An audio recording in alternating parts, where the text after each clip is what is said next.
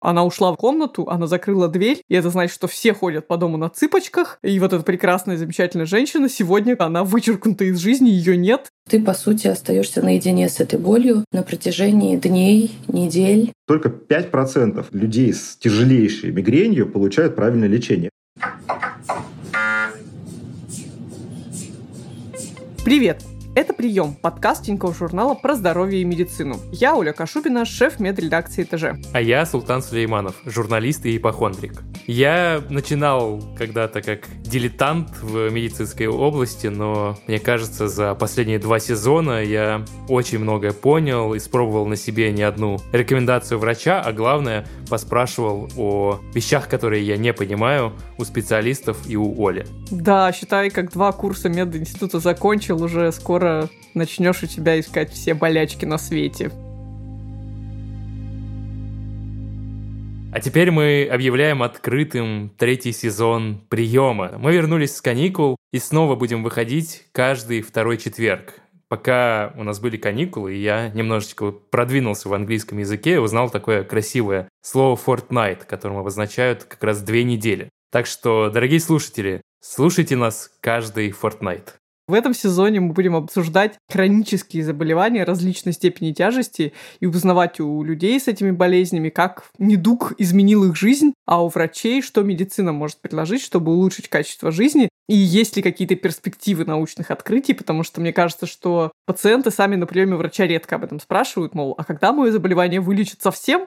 А врачи, они же все-таки читают всякие модные журналы, общаются с зарубежными коллегами. Иногда, значит, могут узнать, что там через пять лет действительно может быть какая-то болезнь, которая сейчас просто безнадежна, будет излечена и осталось только дожить. И большое вам спасибо за первые голосовые сообщения из бота в Телеграме. Мы обязательно сделаем выпуски о том, о чем вы нам рассказывали, про экзему, атопический дерматит. И если у вас есть еще какое-то хроническое заболевание, и вы хотели бы рассказать свою историю и послушать о его природе, о его лечении, присылайте нам, пожалуйста, войсы, ссылку на бот оставили в описании к этому выпуску или пишите традиционные письма на почту подкаст собака tinkoffjournal.ru. Ну и не забывайте ставить нам оценки на любимых платформах. Это не только поможет нам найти новых слушателей, что, конечно, главная цель всего этого мероприятия, но и просто поднимет нам настроение, и мы будем записываться с теплотой на душе. Мы вообще настолько преисполнились, что даже умудрились сходить в гости в подкаст «Начнем с понедельника», в котором ведущие Аня и Полина каждую неделю пробуют что-нибудь новое. Где-то это уже слышала. Пишут письма прощения родителям, строят планы эффективно и, кстати, отказываются от соцсетей, как и мы в прошлом сезоне.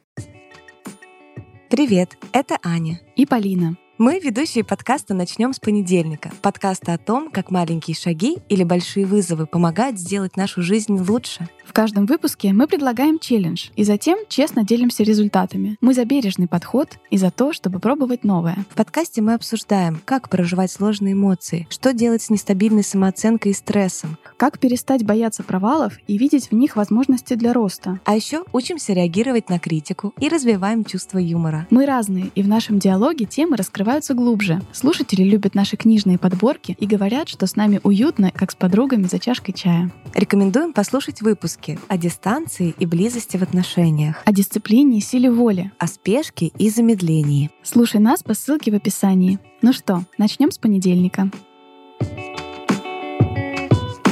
Ну, собственно, что с нас спросить? Мы с Полиной и Аней поговорили про свое любимое, как сделать сидячий образ жизни более здоровым и внести в свой распорядок дня больше физической активности. Да, только я порадовался, что в этом сезоне у нас никаких челленджей, никакой гонки за здоровым образом жизни не будет, как меня настиг новый зожный челлендж с Аней и Полиной. Я пообещал им и их слушателям целую неделю каждый день заниматься спортом, но не просто спортом, а в специальном таком тренажере кольце для игровой приставки, которое должно сделать спорт веселее и доступнее. А у тебя, Оль, было еще более веселая. Да, я решила совмещать, как всегда, приятное с полезным. У меня была расчистка снегом придомовой территории, но с тех пор он растаял, чистить не приходится, поэтому, в общем, стало сложнее находить себе челленджи. Но, с другой стороны, наступило теплое время года, есть больше поводов что-то на улице поделывать. Начать мы решили сегодня с хронического заболевания, которое часто не замечаем ни мы, ни те, кто им страдает. При этом оно очень распространенное. То есть вот есть головная боль, но она далеко не всегда заканчивается походом к врачу. Это я уже не говорю о какой-то верификации диагноза, о том, что врач докопался до того, что конкретно это за головная боль. В общем, это выпуск про мигрень, а она может влиять на жизнь человека довольно сильно, как мы сегодня и узнаем. У меня же про это есть маленькая история, потому что я долгие годы своей жизни отрицал обезболивающие таблетки, и у меня при этом не болела голова. То есть я как-то, ну, нормально, вроде там поболит две минутки и пройдет, это максимум. Но один из наших выпусков убедил меня в том, что обезболивающее пить, когда болит голова, нужно. И я пару раз попил таблетки, с тех пор я стал чаще обращать внимание, что у меня болит голова, ну, не прям нерегулярно, но пару раз в месяц случается. И я теперь спокойно иду, пью обезболивающее, успокаиваюсь. Как у тебя? Я когда-то в жизни сталкивалась с чем-то похожим на мигрень. Уже сейчас задним числом сложно сказать, она ли это была или нет, потому что у меня головная боль была связана с отменой гормональных контрацептивов, в смысле не с окончательной отменой, а вот с этими периодами, когда ты вместо желтеньких таблеточек пьешь белые. И у меня был такой очень четкий синдром отмены, когда в первый же день отмены таблеток я точно знала, что сегодня у меня будет болеть голова, Потом я нашла какую-то комбинацию таблеток, которые работали и быстро эту головную боль купировали. А потом я не помню, что случилось. Может быть, я таблетки сменила, может, метод контрацепции сменила. Короче говоря, эта проблема побыла в моей жизни, может быть, полгода, но тогда я в целом поняла вообще, на что это похоже, когда головная боль, она реально тебе портит жизнь. У меня мысли про головную боль всегда были на максимуме ипохондричности. Это такой, ага, это опухоль. Она у меня там орет, вот это головная боль из-за этого. Так что давай сначала разберемся, что такое головная боль. Вообще головная боль, она бывает разная, потому что если тебя ударить по голове, тоже будет у тебя головная боль. Вот если мы будем говорить все-таки про головную боль, которая возникает внутри головы, чаще всего она возникает без какого-то понятного повода. То есть все так боятся у нас, не знаю, рака мозга, хотя это вообще технически даже неверный термин, потому что рак — это опухоль из эпителиальных клеток, а у нас мозг стоит, ну, обычно там и серого белого вещества, другой тип тканей. Но тем не менее, если вот все эти мозговые опухоли, которые там изнутри давят, не знаю, на глазницы, и от этого нам так больно, это все ужасно редкая причина, и часто такие опухоли, даже если есть, они могут очень долго не давать о себе знать никакой болью. Если вообще взять все-все-все-все боли, то их можно разделить на два типа. Это первичные и вторичные. Есть боли, которые возникают непосредственно в голове и вызваны какими-то механизмами внутри головы. И есть боли, которые возникают из-за других причин, но проявляясь головной болью, условно говоря, самый простой пример, когда мы простужаемся, у нас высокая температура, у нас может болеть голова. С головой при этом абсолютно все в порядке, никто там ее изнутри не сжирает, просто вот такая реакция на температуру. Эти первичные боли, самые популярные из них виды, это мигрень, головная боль напряжение и некоторые другие головные боли. С ними сложнее, потому что большая часть этих болей, она никак не связана с органическими причинами, то есть нет какой-то болезни головы. Мы даже не можем увидеть какое-то место, вот это место, его, не знаю, если прижечь, то голова болеть перестанет. Скорее, знаешь, на что это похоже? На проблемы в проводке какого-то многоквартирного дома, вот он опутан проводами, и там есть, во-первых, сами эти проводочки, которые везде тянутся, а во-вторых, есть щитки э, электрические, где вот как бы все эти провода соединяются воедино. И вот, условно говоря, такими щитками электрическими можно назвать черепно-мозговые нервы, то есть в голове нервов нейронов много, которые опутывают мозг, но они выходят довольно толстыми пучками из э, головного мозга. Это вот классика анатомии студенческой. Есть 12 пар черепно-мозговых нервов, мы их все учим, есть даже всякие стишки, чтобы их запомнить. И вот третья пара, очень удобно запомнить ее название, потому что называется тройничный нерв. Так совпало. Третья тройничный. И вот этот тройничный нерв, он чаще всего отвечает за боли в голове. Вот тут как бы вот это такой щиток скопления нервов. И вот если с ним что-то не то, то вот это как бы беда будет проявляться головной болью мигренью в том числе. В общем, такой хитрый орган, без него совершенно никак нельзя, нельзя этот нерв вылезать, нельзя его протезировать. Но вот если там какие-то эти электрические процессы идут неправильно, то, к сожалению, у человека может так сильно болеть голова, что это просто скажется на всей его жизни. Так как у нас с тобой сейчас нет мигрени, и мы не можем сами на себе почувствовать, что это, когда боль такая сильная, что она мешает жизни, давай послушаем героини этого выпуска, у которой хроническая мигрень уже три года. И у нее еще довольно сложный случай, потому что ей верный диагноз поставили только совсем недавно из-за того, что у нее было врожденное заболевание у Маргариты, так зовут нашу героиню, с детства диагностирована арахноидальная киста. Оль, сейчас ты должна объяснить, что это. Кистой называют любые пузырьки с жидкостью, скажем так, в организме. Они могут быть где угодно, где-то в деснах, там, в малом тазу, вот и бывают в голове. Тоже как бы какое-то образование, которое может заполниться жидкостью. Это не опухоль, это просто водичка, которая налилась в данном случае между двумя листками мягкой мозговой оболочки. То есть само по себе это никак не вредно, но все-таки все всегда относятся врачи к этому с настороженностью, потому что, ну, непонятно, уйдет эта киста сама или нет, она может быть всю жизнь. Ну и плюс она может там или разорваться, или расти и сдавливать какие-то окружающие ткани. Ну и поэтому, если такую штуку найдут, нет у нее никакого четкого там, знаешь, проявления, причины, симптомы, диагностика, лечения,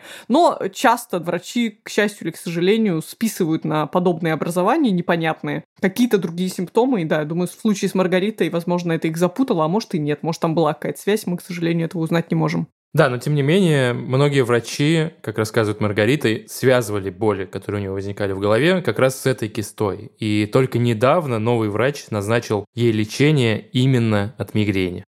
Первые приступы были в 18 лет, сразу были чередой, и я не понимала, что это, и тут же обратилась к врачу. Врач связал все происходящее со мной именно с моей кистой. Что-то мне прописывали э, колоть, чтобы как-то облегчить мое состояние. Дальше эпизодически это возникало, то есть я знала, что если я мало посплю некачественно, то мне будет плохо на следующий день. Но больше, чем мне будет плохо, ни в какую большую причину это не формулировалось. И вот сейчас, конечно, оглядываясь назад, я понимаю, что это такой типичный приступ мигрени. Я не знала просто тогда, что это оно. Что из себя представляют приступы? Это сильная головная боль, тошнота, света и звукобоязнь, как правило, головокружение, боль в мышцах, в шее, в спине, в ушах. То есть это такая очень сильная боль, которую ты испытываешь в интенсивной форме каждую секунду. Для большинства людей эта проблема решается приемом специальных препаратов.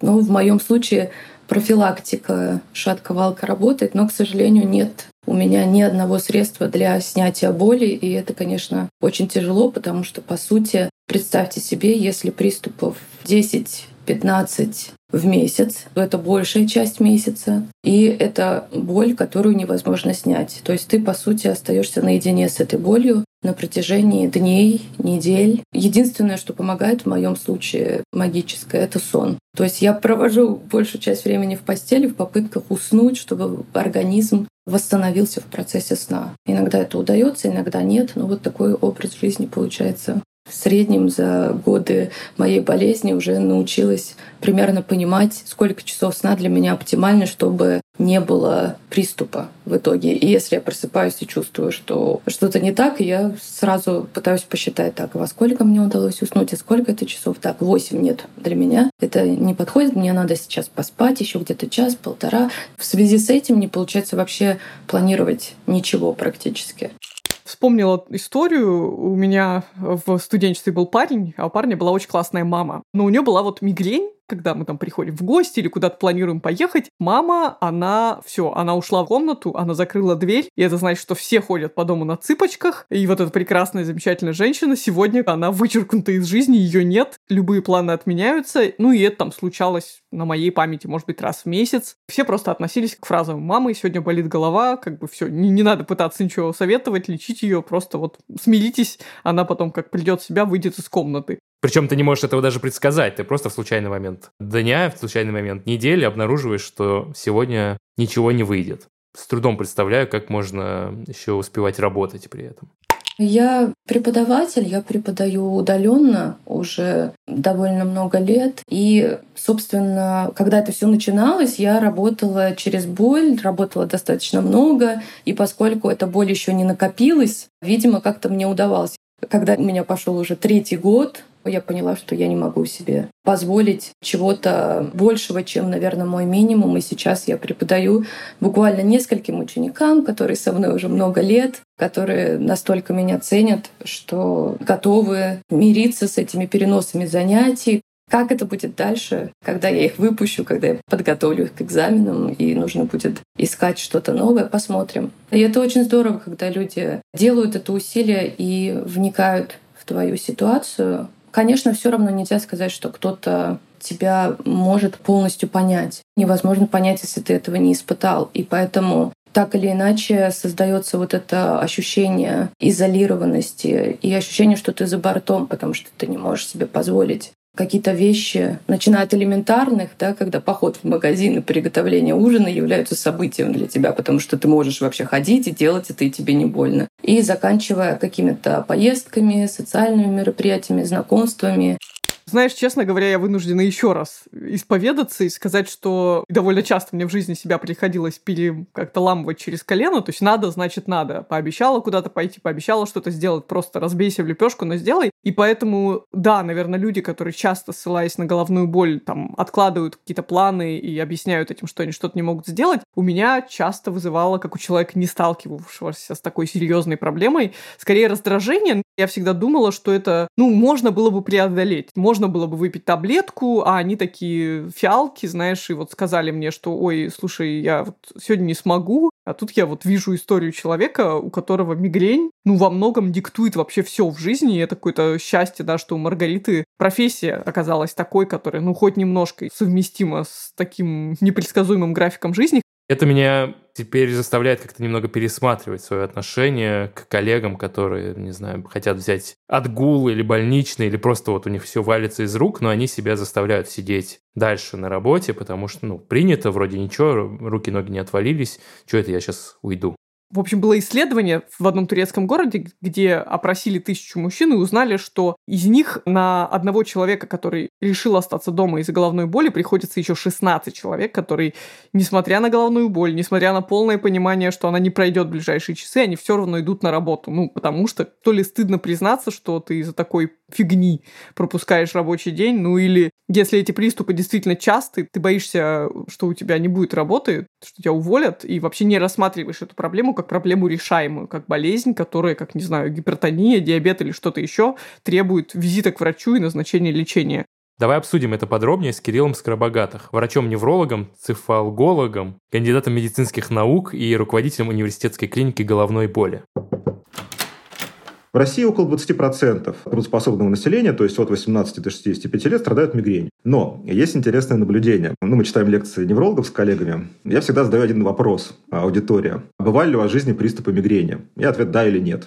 45-50% независимо от города на карте, от выборки 100 человек это или 20. Отвечает примерно где-то, да, 45-50% да, у них бывали приступы мигрени. Это не значит, что мозг неврологов какой-то особенный. Это скорее говорит о том, что просто неврологи знают, как поставить диагноз мигрень, и просто у себя его хорошо диагностируют. То есть это не качественные эпидемиологические исследования, но некие зарисовки того, что мигрень на самом деле достаточно частое заболевание. И вот есть такой раз в несколько лет обновляющийся рейтинг заболеваний как раз вот по количеству лет, которые человек проживает с нетрудоспособностью, мигрень находится на втором месте в этом списке после боли в спине. Там дальше идут нарушения слуха, железодефицитная анемия, заболевания хронической депрессии. Но мигрень на втором месте. А если мы возьмем женщин до 50 лет, то на первом месте. Было хорошее исследование американское, где там какие-то сумасшедшие там, десятки тысяч пациентов были включены, и посмотрели на барьеры, почему вообще люди страдают от мигрени, почему им не помогают. Значит, есть три барьера. Это то, что человек не консультируется, не приходит к врачу, занимается самолечением. Второй барьер – это неправильный диагноз. И третий барьер – это неправильное лечение. Они как последовательно, эти барьеры идут. Вот если взяли людей, которые страдают мигренью в тяжелой форме, это называется хроническая мигрень, когда 15 дней в месяц и больше с головной болью, ну, прям тяжелая форма. Количество таких людей, доходящих до врача на консультацию, по-моему, 44%. То есть, ну, не очень много. Дальше количество правильных диагнозов из этих 44 только 25. Ну и количество тех, собственно, кому назначили правильное лечение, из тех, кому поставили правильный диагноз, их, по-моему, 40 5%. То есть в итоге, если мы возьмем исходную выборку, которую да, оценивали, только 5% людей с тяжелейшей мигренью получают правильное лечение. Это в США. Меня не удивляет статистика Кирилла, вот потому что до сих пор даже ко мне кто-то из знакомых обращается с просьбой посоветовать хорошего врача на случай головной боли. Я не могу ему сказать, иди просто в поликлинику по месту жительства, и тебе там помогут. По ощущениям, очень мало людей, кому посчастливилось с первого же врача поставить диагноз и узнать о том, что это именно мигрень. За эти три года, собственно, я посещала большое количество врачей в разных городах, даже разных стран. И там даже не было слова мигрень, не фигурировало. И я переживала, что, может быть, это все таки не мигрень, а что-то другое. Это было довольно тяжело, потому что все равно, когда у тебя есть диагноз, это очень много тебе дает, это валидизирует вообще твое состояние. Когда ты не понимаешь, что с тобой происходит, и больше того, ты не можешь даже окружающим как-то объяснить, что с тобой происходит, это еще больше всего усложняет. Оль, а вообще часто люди обращаются к врачам с головной болью? Или они говорят, ой, это погода, дождь, э, пьют таблеточку и пытаются выдохнуть?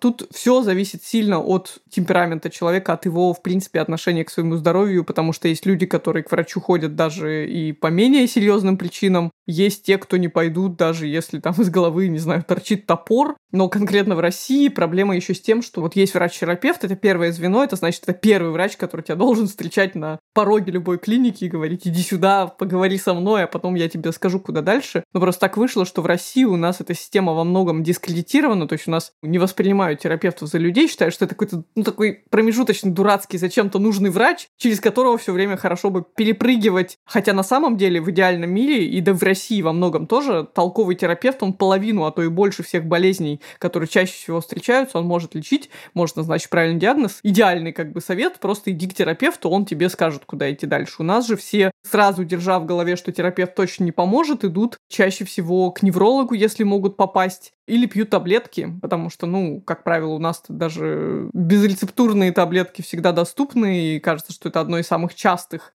применений лекарств, это лекарство от боли, то есть выпить таблетку, чтобы не болело, и если человеку таблетка это подходит и помогает, и уж тем более, если у него это не супер частая история, то, кажется, он может годами лечить себя сам от головной боли, а то и десятилетиями, и даже не думать, что это какая-то хроническая проблема. То есть пока он ее решает сам, болезни нет. Как только начинаются проблемы, начинается и поиск врача. Окей, допустим, человек преодолел первый барьер и дошел до врача. Начинается второй барьер – постановка диагноза. Как это происходит? Как мы ставим диагноз мигрени? К сожалению, из-за того, что вот причина ее в том, что мозг неправильно работает, мы не можем пощупать эту работу с помощью аппаратов. Анализа крови, УЗИ, МРТ, КТ, чего угодно. Поэтому диагноз мигрени как в 19 веке. Исключительно по опросу человека. Когда мы видим пациента, мы понимаем, что у него нет вторичных головных болей. Это не обязательно нужно делать какие-то исследования. У нас есть определенный алгоритм как бы, да, исключения вот этих вторичных. И дальше мы переходим в большинстве случаев как раз вот к первичным головным болям, где по опросу ищем характеристики мигрени. То есть вот есть критерий диагноза, как мы видим мигрень. Это эпизоды головной боли. Именно эпизоды, то есть не постоянная, непрерывная боль. Конечно, она может такой стать, но это там, обычно при прогрессировании. Вначале это редкие эпизоды. Длительность от 4 часов до 3 суток. То есть, если это 15 минут болит голова, и все, это не мигрень, да, то есть там должна быть длительная головная боль, хотя бы 4 часа без лечения. И как она болит? Четыре характеристики. Болит сильно, болит так, что тяжело двигаться, любое движение может усилить боль, человеку не хочется наклоняться, шнурки завязывать, там, резко поворачивать голову во время приступа. Голова болит чаще справа или слева, с одной стороны сильнее, чем с другой, и пульсирует. Вот из этих четырех пунктов любые два нужны. То есть не всегда все четыре есть. Бывает такое, конечно, но не всегда. Но обязательно для диагноза нам нужна либо тошнота в момент эпизода боли, либо ощущение того, что свет-звук мешают. То есть человеку неприятно, вот когда телефон звонит, яркий экран телефона. Вот когда пройдет, тогда будет все окей. А пока болит, неприятно. Главная боль лишь один из череды симптомов. Вот это приступ мигрени классический. Ну, конечно, это все-таки да, должны быть стереотипные приступы, там, условно, 5 да, в течение жизни, как бы, но обычно, конечно, пациенты приходят не после первого такого эпизода, а обычно приходят все-таки, когда у них это уже длится достаточно продолжительное время. Но, опять же, зависит, зависит от человека, да, там, человек, который с большим уровнем тревоги, он может прийти после первого, да, опять же, бывает мигрень, которая сопровождается зрительным аурой, да, это такой вот феномен, спецэффекты такие, которые возникают обычно перед началом головной боли, но не всегда, но обычно перед. Чаще это зрительные спецэффекты, то есть это неврологические симптомы, когда могут быть у человека в поле зрения какие-нибудь светящиеся точки или какая-нибудь радужная полоса, которая медленно перемещается по полю зрения, потом полностью исчезает, конечно, когда такой человек чувствует, он, конечно, в панике вызывает 0,3, ему ставят там, не знаю, транзиторную ишемическую атаку, это типа, да, недоинсульт. Такие пациенты тоже есть, которые приходят, там, что у них, там, не знаю, 5 инсультов э, в 20 лет, как бы, а потом оказывается, что это на самом деле просто мигренозная аура.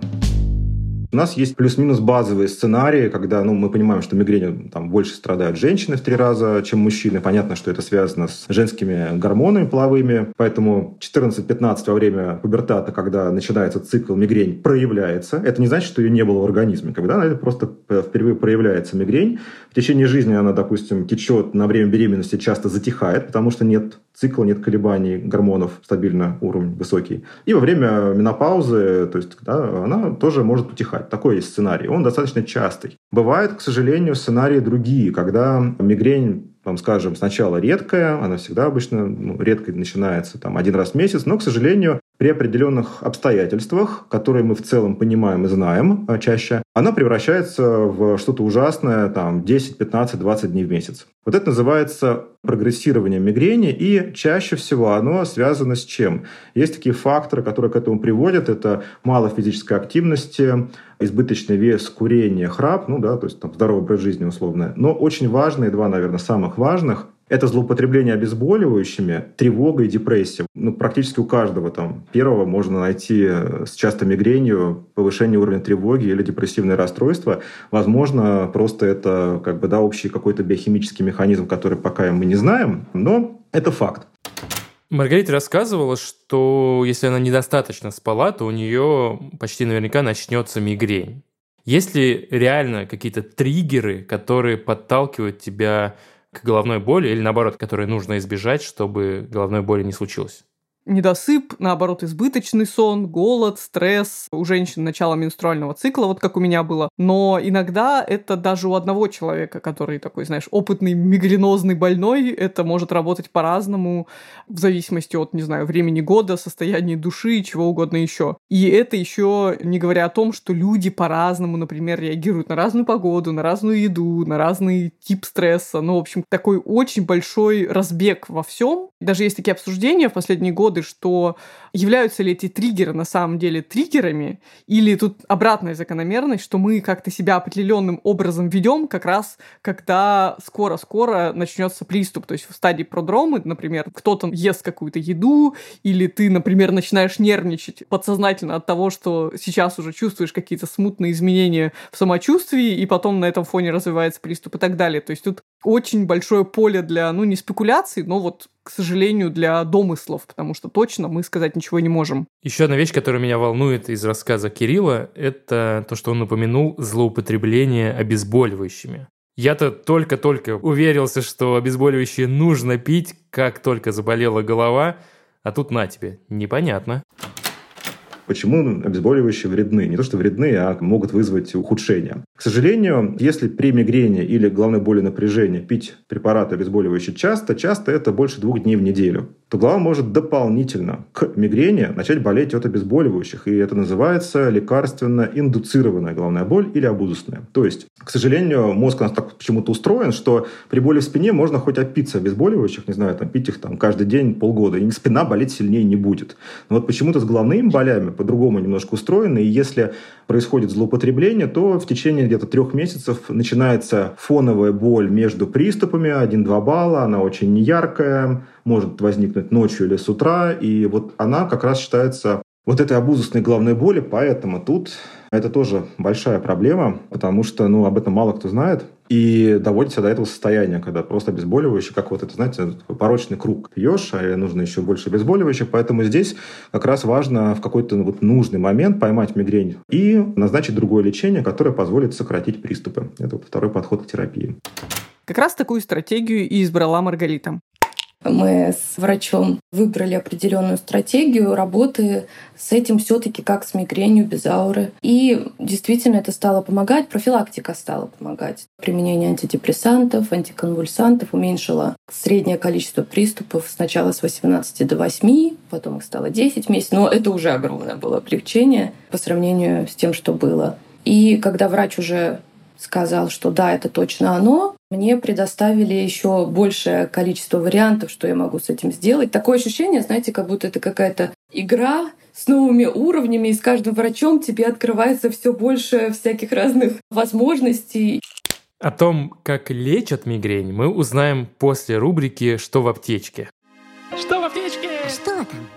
Итак, добро пожаловать в нашу новую рубрику «Что в аптечке?». Мы как-то когда-то узнали откуда-то из эфира, откуда-то из космоса, что вот такая таблетка или такое средство помогает при таких случаях, и все. И сегодня я хочу начать с простой советской жидкости перекиси водорода. Мне кажется, я только раз воспользовался очень целенаправленно перекисью водорода. Я катался по Москве на самокате, я где-то навернулся, поцарапал коленку, тут же доковылял до аптеки, потому что там перелома ничего не было, купил перекись водорода, тут же сел на скамеечку и залил перекисью с идеей, что мне нужно как можно быстрее поубивать всех эти микробы, бактерии, которые там лежали в асфальте и уже полезли мне в коленку. Оля, как правильно пользоваться перекисью водорода? Расскажи. Перекись — это вообще популярное, скажем так, вещество, которое, знаешь, наряду с уксусом, с лимонной кислотой, с какими-то еще субстанциями можно отнести к бытовой химии. В целом мне понятно, каким образом она очутилась в аптечке. У нее есть такое свойство, что она умеет расщеплять белок. Вот в момент, когда ты заливаешь ее в рану, так она начинает шипеть, что там кажется, что вот все, сейчас у бактерий наступил апокалипсис, и прям чувствуешь, что работает, понимаешь? Если бы не шипела бы, то не работала бы. И в отличие при этом от йода и зеленки, она довольно безболезненно переносится. Ну, то есть может немножко потревожить рану, но забегая вперед, скажу, что можно было бы не делать ничего, но технически так получилось, что перекись оказалась в аптечках, ну, потому что раньше раны у людей были не то, что сейчас, понимаешь, какие-то там вавки от катания на электросамокате, а уж если себе там саданул, так прям сразу и до столбняка. И к тому же, да, было хуже с медицинской помощью, человек там не мог пойти и купить антибиотики или попросить, чтобы мы их выписали, поэтому люди старались уж перестраховываться, так перестраховываться. Как все другие средства в домашней аптечке, перекись пришла к нам из больницы, где ее использовали и используют довольно активно. Если врач в травмпункте использует перекись, что бы мне ее домой-то не купить, тем более, что стоит 3 копейки, и вот я буду спокойнее жить и, значит, себе все ранки и обрабатывать. В чем правда? Перекись действительно работает. Она действительно способствует тому, чтобы, во-первых, уничтожать микробов в ране, которые туда попали. Во-вторых, в случае, если мы говорим о гнойной ране, то есть ране, где уже, скажем, такое было поле боя между иммунной системой и бактериями, и, значит, погибло много разможженные какие-то маленькие ошметки ткани, клетки, вот это все уже переработалось и нагноилось, и образовался такой гной. Он вреден, и его надо как-то вымыть. А перекись, она как бы такое волшебное чистящее средство, она его расщепляет, и потом достаточно просто после перекиси облить это место водичкой, и вот как бы не ковыряясь в ране, можно все лишнее оттуда вычистить. Это все хорошо, но опять же, э, гнойные раны это уже какая-то серьезная история. Это не то, что ты саданулся, катаясь на самокате, или просто, не знаю, ножиком себе чистым на кухне немножко отцарапал палец. Короче говоря, я к чему веду? К тому, что перекись это рабочая штука, но ее использование в быту, оно, ну, чаще всего нецелесообразно, в 90% случаев нецелесообразно, и никакого смысла лить ее в каждую, любую любую маленькую ранку, которая не вызывает никаких опасений, в ситуации, когда ты находишься в цивилизованном месте, то есть дома или в городе, то есть ты не ушел, не знаю, в поход на Эльбрус или еще куда-нибудь в далекий лес, никакого смысла нет, потому что помимо того, что это не имеет смысла, если вдруг что-то случится на следующий день, ты пойдешь к врачу, и он тебе там назначит какое-то сильное нормальное лекарство и рану почистит, так еще и она замедляет заживление ран. То есть мы-то чего хотим? Во-первых, чтобы рана не нагноилась, не инфицировалась, во-вторых, чтобы поскорее скорее зажила. И вот перекись, решая первую проблему, мешает решить вторую, потому что, как я уже сказала, вот эти химические реакции, которые она производит с раной, они раздвигают немножко края этой раны. Рана немножко набухает, вместо того, чтобы она слиплась и нормально быстренько зажила, мы ее тревожим лишний раз. Именно по этой же причине не стоит использовать ни йод, ни зеленку, потому что, я имею в виду непосредственно в ране, никогда нельзя ничего в рану такого лить, ну, если вы не врач и не знаете, что вы делаете. Потому что возникает химический ожог в этом месте, и мы как бы усугубляем страдания, вместо того, чтобы дать этому всему стянуться, с чем организм нормально сам справляется, мы зачем-то туда что-то лезем, какую-то химию туда льем, и оно расходится. Краткое резюме. Если это просто маленький банальный ожог, ссадинка, и это там не кошка какая-то непонятная поцарапала, незнакомая, и вы, не разодрав себе сильно колени, не рухнули в сырой грунт, где, возможно, есть столбняк, а вы не знаете, есть ли у вас прививка, перекись вам не нужна. Если вы понимаете, что в вашей жизни таких ситуаций страшных происходит мало, в домашней аптечке ее вообще можно не хранить. Если вы идете в какой-то поход, действительно далеко, или едете в какую-то глухую деревню в гости к двоюродному дедушке, то, может быть, стоит захватить с собой пузырек, но даже в этом случае оценивайте ситуацию, оценивайте, насколько ваша рана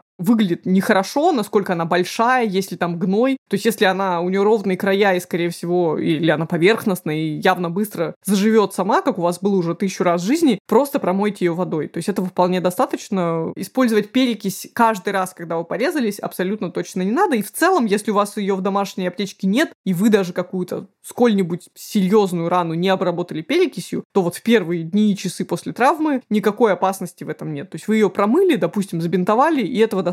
Дальше уже в процессе наблюдения за раной вы можете принимать решение, нужна ли помощь врача или не нужна, или вроде все-таки заживает само, и можно забыть об этом. От того, использовали вы перекись или нет, едва ли зависит прогноз вашего выздоровления. Ну а во всех случаях чуть более серьезных стоит все-таки показывать свои проблемы врачу. Как лечить мигрень?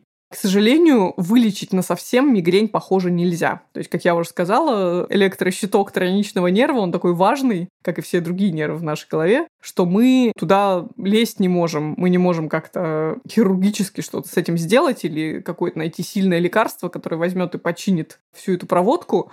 Все, что мы можем делать, это просто работать над улучшением качества жизни больного, и часто мы можем его улучшить прямо до идеала. То есть сделать так, чтобы под контролем врача с использованием лекарств приступов стало гораздо меньше, а может быть и вообще не стало, чтобы они протекали гораздо легче. И способов к настоящему времени уже накопилось довольно много все это сделать. Другой вопрос, как обычно врачи выбирают эту стратегию, то есть как они решают, как лечить мигрень у конкретного человека.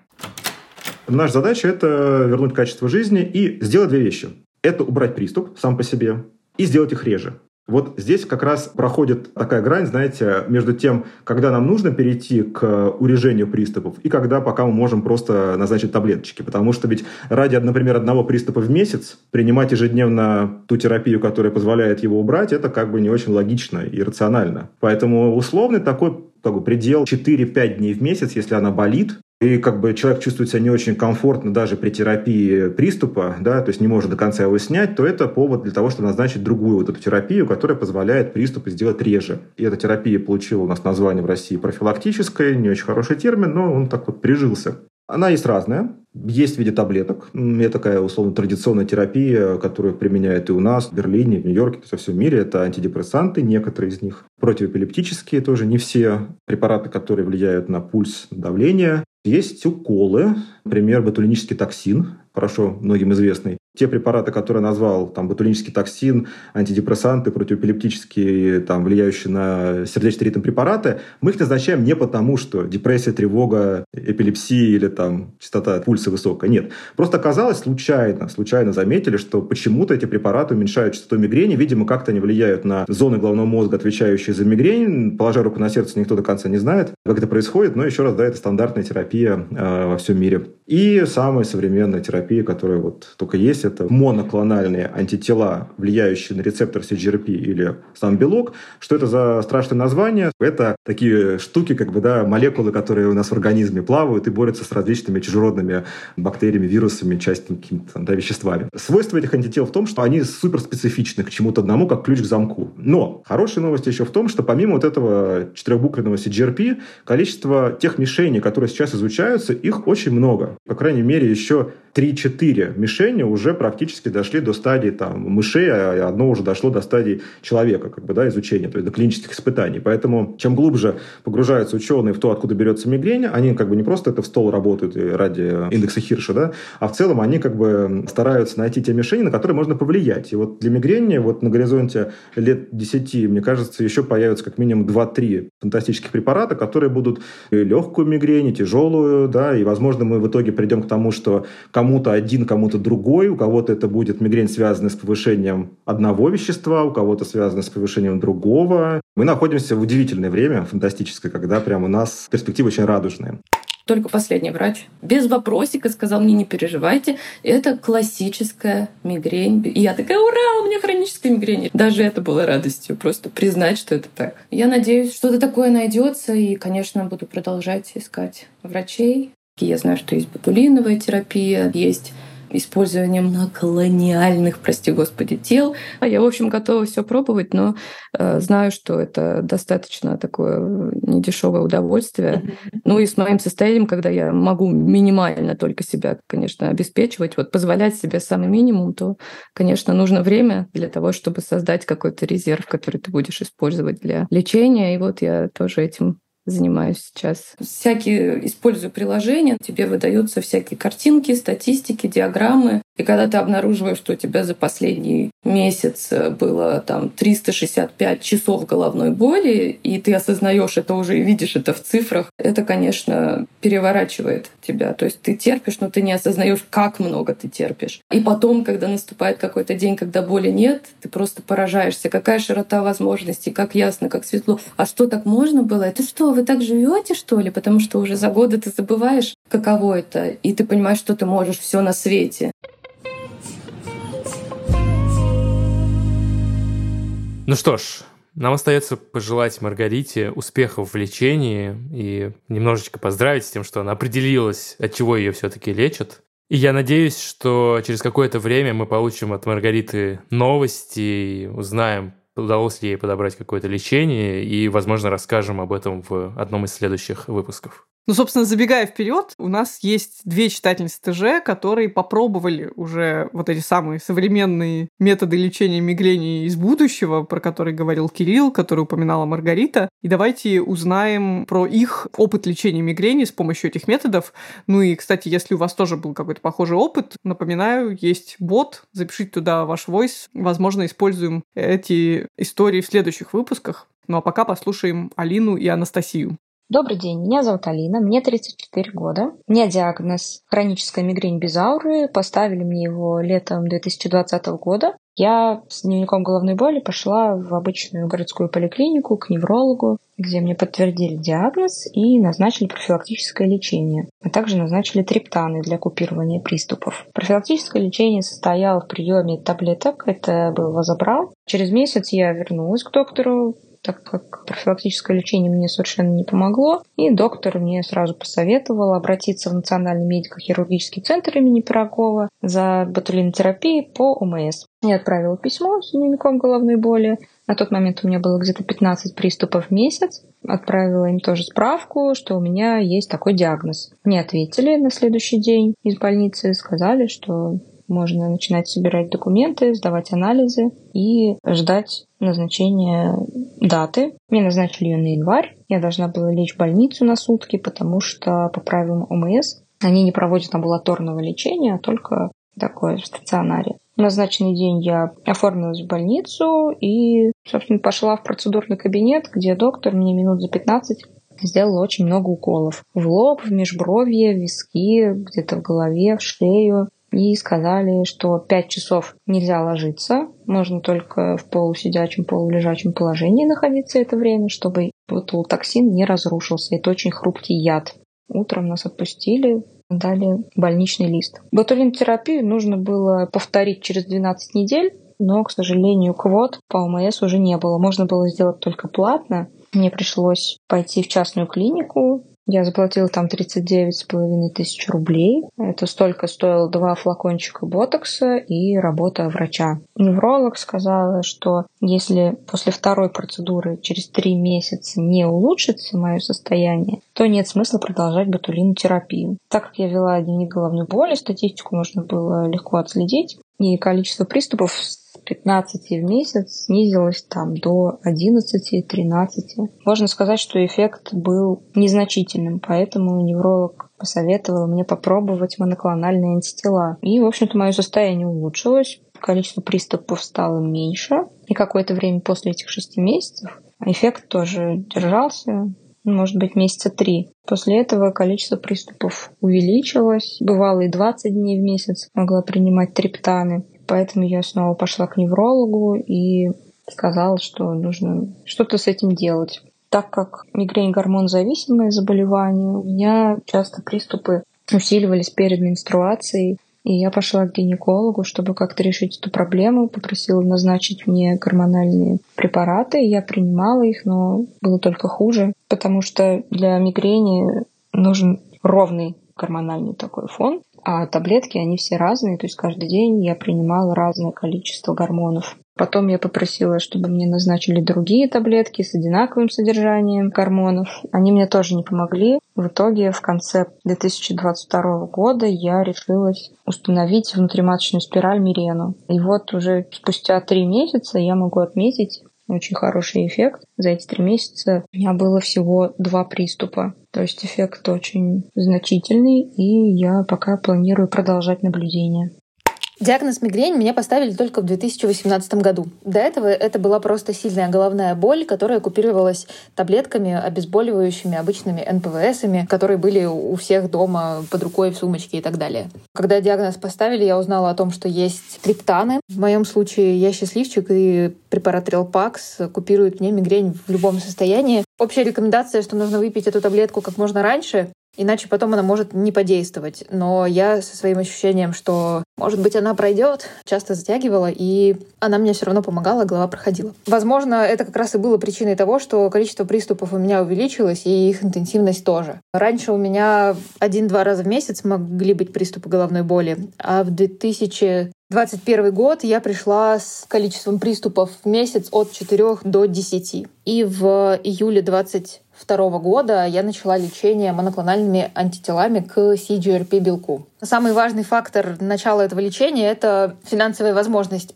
Сейчас в России одна прививка моноклональных антител к CGRP белку стоит 19 тысяч рублей. Нужно делать такую прививку один раз в месяц, и изначально мы договаривались, что буду ставить такие прививки полгода. Но зимой обновились данные как раз по исследованиям, и сейчас рекомендация общемировая, что нужно ставить 9-12 этих вакцин, чтобы эффективность была выше. Иначе, если поставить недостаточное количество вакцин для организма, мигрени могут вернуться, и повторный ответ организма на моноклональные антитела будет уже не таким хорошим. Состояние, когда мигрени 10, 17 или 20 дней в месяц, это ужасно, и когда ты находишь лекарство, которое помогает, количество приступов снижается, интенсивность снижается, и можно жить как обычный человек, можно отдать все свои деньги за это лечение сколько бы оно ни стоило. С июля 22 года я ставила прививки раз в месяц в Москве, но по независящим от нас причинам на несколько месяцев мы уезжали из России, и я искала за границей этот препарат. Я не могла именно найти клинику, связаться и заранее договориться, чтобы мне за границей за деньги просто поставили, когда я не наблюдаюсь в этой клинике, например. Поэтому осенью я приезжала в Россию, потому что я быстро не нашла никаких вариантов, поэтому я приезжала в Россию, ставила здесь. Это был самый надежный и быстрый вариант для меня. Но в декабре я нашла в Турции клинику. Она называется Migrant. Это просто прекрасно. Это как end of migraine, завершение мигрени. И я просто счастливчик. Эта клиника в Анталии была в 10 минутах на автобусе и в 20 минутах пешком от того места, где мы тогда остановились. Это единственная клиника, которая лечит только мигрень в всей Турции. Там я получила точно такой же препарат того же производителя, и у них даже коробка выглядела одинаково, просто это разные торговые названия для разных стран. И там он стоил 600 долларов. Два раза я ставила вакцину там, и это, наверное, единственная сложность была, которая связана с лечением моноклональными антителами, потому что я была удивлена, но препарат оказался дороже, хотя обычно происходит наоборот. И было довольно сложно найти и договориться о том, что мне поставят эту вакцину. Ну, я, по крайней мере, знаю теперь гораздо больше про мигрени и про то, как действовать. И спираль мне не предложат, конечно, но все остальное не стоит относиться легкомысленно к головной боли, с одной стороны. С другой стороны, катастрофизировать ее тоже не нужно, учитывая, что есть способы, если не решить эту проблему окончательно, то как минимум разобраться, в чем было дело, и перепробовать вот эти методы. Да, какие-то из них дорогие, но тем не менее, кажется, тут вопрос просто где-то приоритетов, где-то упорства, и тем не менее есть шанс прийти к какому-то в прямом смысле слова просветлению вот в этом непонятном испытании приступами и сделать свою жизнь получше. Это был подкаст «Прием». Мы по-прежнему выходим на всех популярных платформах. И на этих платформах есть кнопки лайков, комментариев, звездочек. Это все мы очень любим. Нажимайте их, пожалуйста, а также пишите нам письма на почту подкаст собака ру. А в следующем выпуске поговорим не про что иное, как про грибок. Фантастические грибы, где они обитают и что с ними делать. Увидимся через Fortnite. Сколько мажут? Ну, две недели. Две недели — это ни о чем. Наша абсолютно российская традиция, как такой признак гостеприимства, предложить гостю тапочки. Ты все очень обижаются, что ты эти тапочки не берешь. Но это как раз тоже такой вариант того, чтобы можно было этот грибок поймать.